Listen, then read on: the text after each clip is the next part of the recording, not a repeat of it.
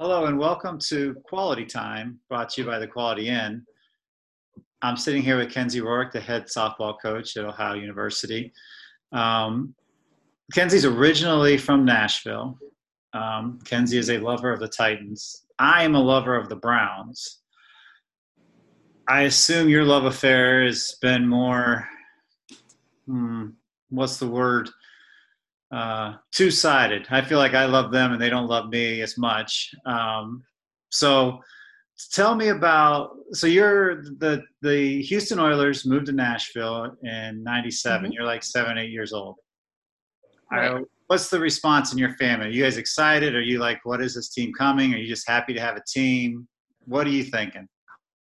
We were thrilled. Um, I actually remember very vividly. I was um, I was at our little league park uh, that I was playing when I, when I was young, and a couple of the Houston Oilers came to the little league park, and um, I got a picture in a magazine with a couple of them because um, they were, you know, trying to come by and, and kind of get people excited for the team right. coming to Nashville. Um, but yeah, pretty much since they got there, we became Titans fans, and you know, some years have been better than others, but uh, you know, we well, we do love having them in Nashville. Yeah, well, two years later, the Browns came back to Cleveland, and since then, the Browns have won one game, one opening game. Um, we didn't win this year again, so that's 20 times we've lost. Um, two years ago, we happened to lose to the Titans. The Titans scored 43 on us. Um, mm. So that's the most somebody scored since we've been back in an opening game. So you got that going for you. You also have going for you in uh, 2000 the Music City Miracle. Tell me about that. Where were you? Were you watching that game? I assume you were in some way or shape or form watching that game. I was watching it. Um, I remember I was at my I was actually at my house when um, I didn't we didn't go to that game, but I remember thinking like, oh man, game's over. Right. And um, when when he hit that lateral pass, um, and then they went and ran down for a touchdown. I my entire family was jumping on the couches um, and screaming. And we actually ended up, so after they won that, um, there was a big stadium party. so everybody went to the stadium and, um, you know, congratulated the team. And then the following week they went, um, I forget who it was that they played, but they, they won that game. And then everybody greeted them at the airport. It, that was like a very exciting time for the Titans. It was Steve McNair, Eddie George, you know, Frank Wycheck, all of them. Um, so that was a really, really fun uh, time to be a Titans fan. We were all super into it and everyone was all in. Yeah, you and they'd been there for three years, right? Because they just got in there in '97. This is three years later. Mm-hmm. Um, meanwhile, the Browns did not make the playoffs that year, if you were wondering. but um, but good for you. I'm happy for you and your family. It seems like that was an enjoyable experience. we we have enjoyed the Titans for sure. Um, talk to me more about what it was like. We were like sixth, seventh grade then, growing up in Nashville. What was what was a seventh grade? What was what was life like for you athletically as a seventh grader? I assume you were playing softball. Um, mm-hmm. Did you play any other sports? Uh, I did play volleyball.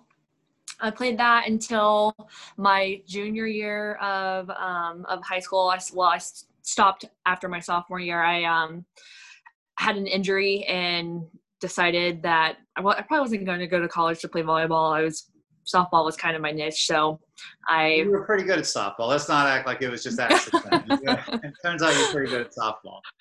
Well, I yeah, I just it was one of those things where the it was a foot injury, so obviously in volleyball with all the jumping and um, being on the hardwood and stuff like that, it was just kind of one of those things that I had to make a decision, and so I feel I feel pretty good with the one that I went with. I think it worked out okay for you. Um, yeah.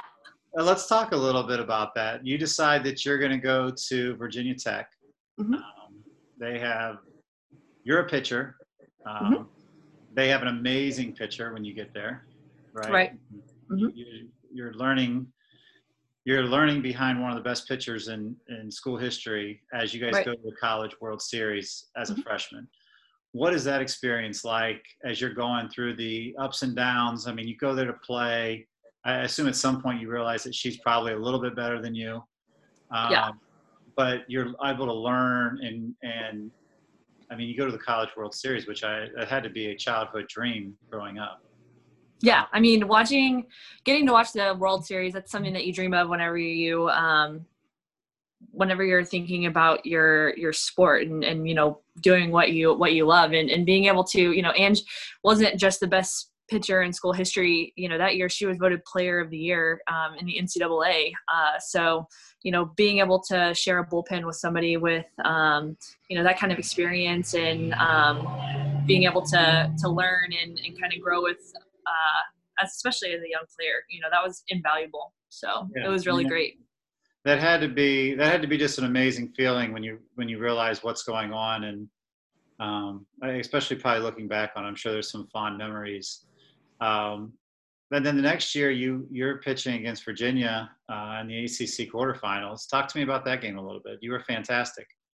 Well, you know, obviously there's no love lost between Virginia Tech and UVA, right. and so you know you kind of you always get up for the rival games, and um, you know that year they got us, they bested us in uh, uh, regular season, and so we kind of went in with a little bit of a chip on our shoulder, um, and ended up having a pretty good game. Yeah, I would say. I would say you did pretty good.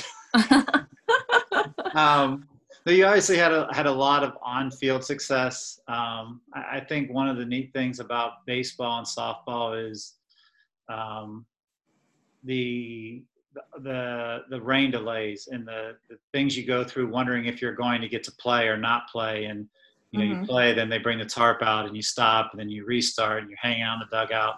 Um, tell me a good story.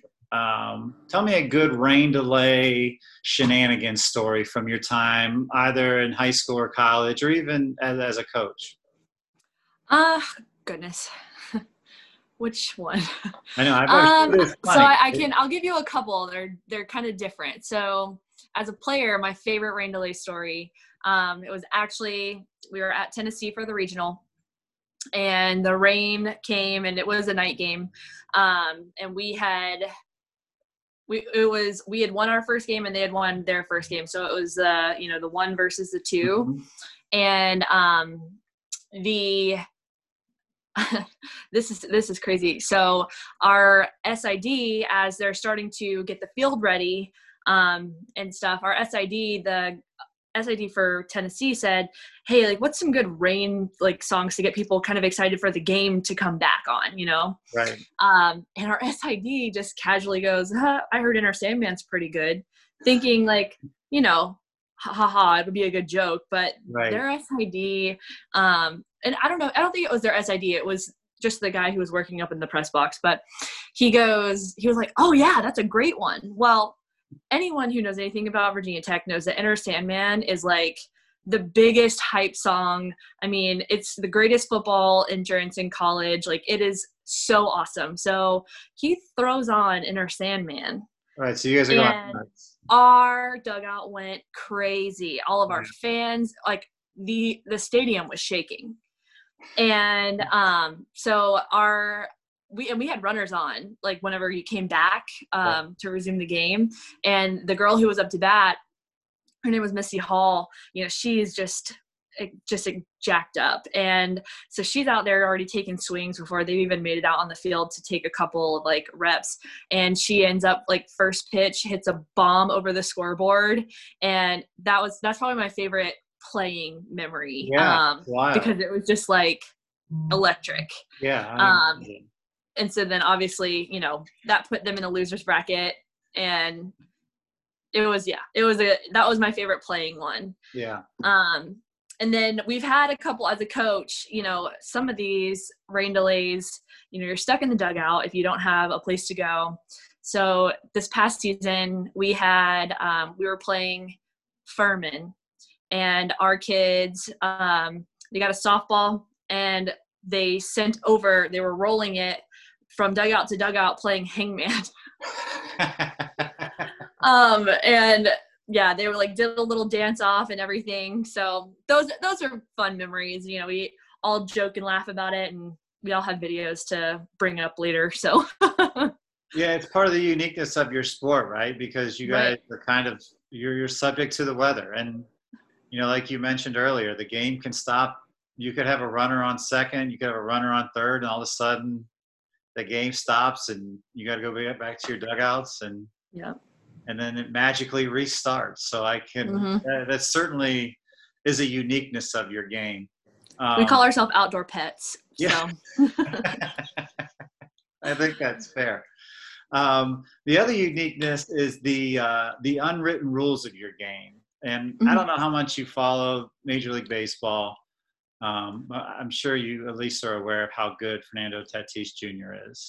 Mm-hmm. Um, I I coach an indoor sport, so my sport right. starts and stops pretty much on time. Mm-hmm. Um, you know, there's very few things that interrupt our sport. Um, our rules are pretty hard and fast. We don't have a lot of unwritten rules. Um, somewhere along the line, baseball had this rule that is unwritten, which I assume it must have been spoken into fruition, um, that when you have a 3 0 count and you're winning by a certain number of runs, you shouldn't mm-hmm. try to score more runs. Am I interpreting that rule correctly? Um, yes. Can you share to me, teach me, teach a teach a basketball coach how these rules work? I well, a lot of it is it's unspoken, it's unwritten, um, but they are the way that it's looked at as respecting the game. Um, you know, I think a lot of in Major League Baseball now, with the amount of money there is to be made, um, you know, especially somebody like Tatis, if his contract says, all right, if you hit X amount of home runs, then you get a such and such million dollar bonus. Like, I'm taking a swing on a three and no count. Like I'm going to take my shot. Um, you know, I, I like you, Kenzie. I agree.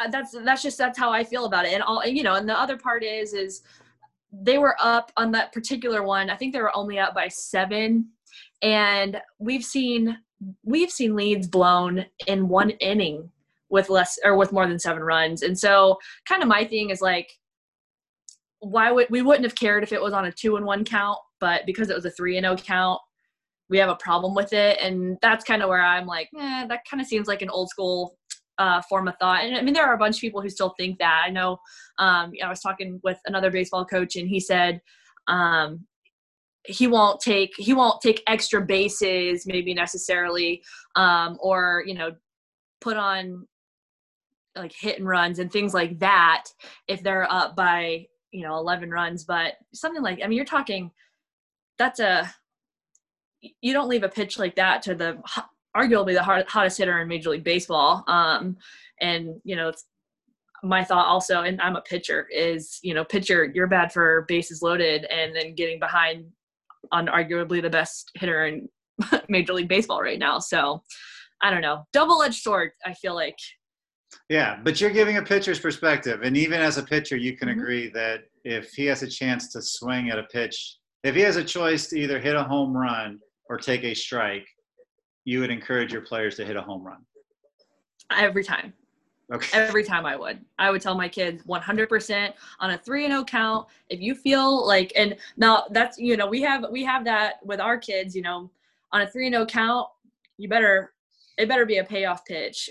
You don't want to pop up or ground out on a 3 and 0 count, but right. I mean he, it worked out for him. So I would say, I would yeah. say it worked out So later he had to apologize for hitting a home run, which was bizarre. Un- unreal. I know. Um, but I'm glad we agree. That makes that makes a lot of sense to me. Um, talk to me a little bit about uh, when you came to Ohio. So you're in Spartanburg, South Carolina. Mm-hmm. It's the middle of summer. It's the end of summer. It's the end of summer.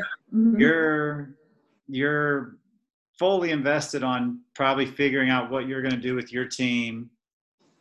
Um, the job comes open. Your first head coaching job. Mm-hmm.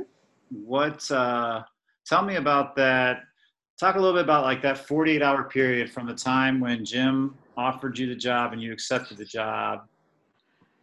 What you did from the time you accepted the job till you got to your press conference in, in Athens, Ohio. It had to be quite an exciting, exhilarating 48 hours for you. It was. Um, you know, I you're absolutely right. I was fully invested in being in Spartanburg. Um, I mean, we were in practice at that point because we we just went back to school before OU did, um, and you know, getting getting that call. I got that call on a Friday. Um, I had interviewed on Wednesday. Um, got home Thursday night. Got his phone call Friday, and that next, I mean, the next honestly the next month was just a whirlwind just a blur. I'm like where am i going? What am i doing? Who am i who am i meeting? Like so many new faces. And you know my first day was the first day of class for um for ohio. And so i'm getting there as all the students are already there. They've kind of started getting um, into the swing of classes and stuff. So um i mean it was it was a whirlwind but you know a very very exciting time. And um, you know my head coach at, at upstate he was extremely extremely supportive of me taking this opportunity and um, just really great in the whole process. So uh, it was it was awesome though yeah and you did a great year i mean you win 34 games your first year did a tremendous job and then we promised not to talk about last year so we won't we'll, we'll breeze over um, yeah what happened last year um, in closing, I have to ask you if we're going to, when you go home, friends are coming in town, new to Nashville, and they say, I want to go to Lower Broadway. Where are you taking them?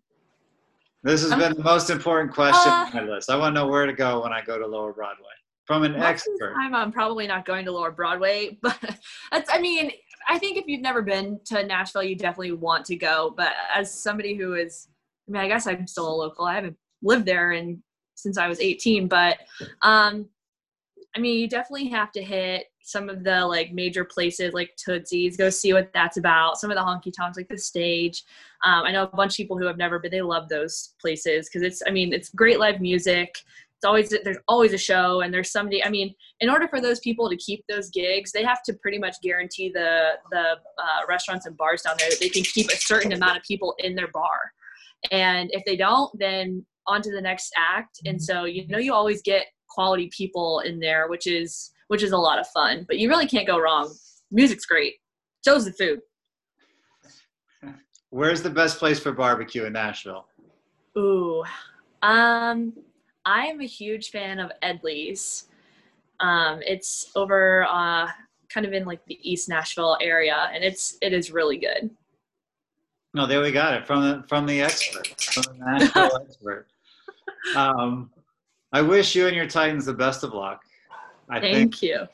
I don't know that the Browns will have the success that you'll have. You won on opening night. You're at least in first place for the time being. We're yes. comfortably in second at 0 and mm-hmm. 1. Um, but uh, thanks so much for your time today, Kenzie. I wish you the best of luck, and uh, hopefully you'll be back in the office and on the field soon. Awesome. Thanks so much, Bob. All righty. Take care. You too.